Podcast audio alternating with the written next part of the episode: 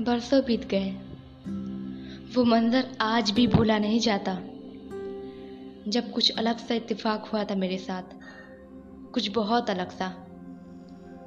मुझे अंदाज़ा भी नहीं था कि मेरे साथ कुछ ऐसा होने वाला है जिसकी मैंने कभी कल्पना भी नहीं की थी। उसे घटना से मैं समझ गई कि प्रेम एक ऐसी शक्ति है जिसकी तुलना हम किसी दूसरी शक्ति से कभी कर ही नहीं सकते। और यदि किसी इंसान के पास ऐसी कोई शक्ति है तो सच में वो इंसान इस पूरे ब्रह्मांड के इस अनोखे ग्रह की पूरी ऊर्जा रखता है।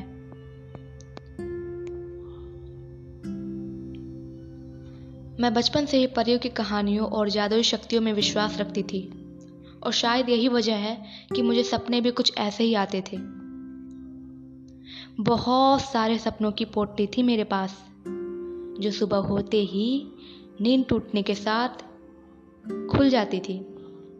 लेकिन लेकिन, एक सपना ऐसा भी था जो मैं रोज देखती थी। चलिए, आज आपको मैं उस सपने की तरफ़ ले जाती हूँ।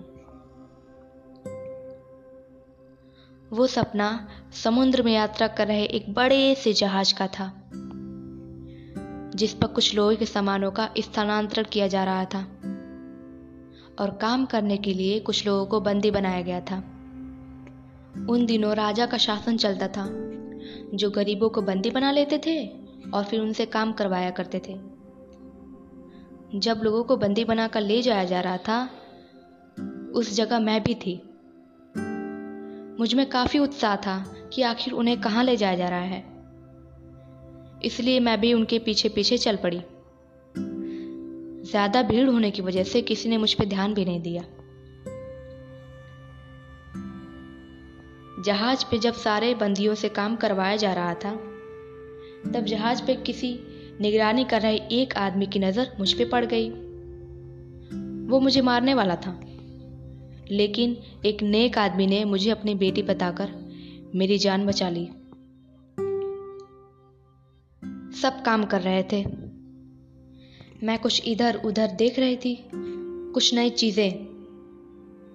मेरी नज़र एक बड़े से बर्तन में रखे मछलियों पर पड़ गई, जो अभी अभी शायद रात के भोजन के लिए समुद्र से निकाली गई थी, और उस बर्तन में पानी कम होने की वजह से वह अपनी ज़िंदगी की आखिरी लड़ाई लड़ रही थी।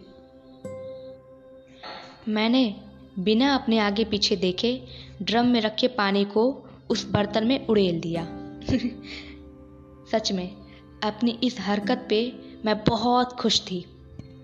उनके रंग बिरंगे पंख पानी को चीर कर आगे बढ़ रहे थे और जगह कम होने की वजह से एक अजीब सी आवाज़ निकल रही थी, जो वाकई किसी वाद्य यंत्र से निकली, किसी सुंदर ध्वनि की तरह थी।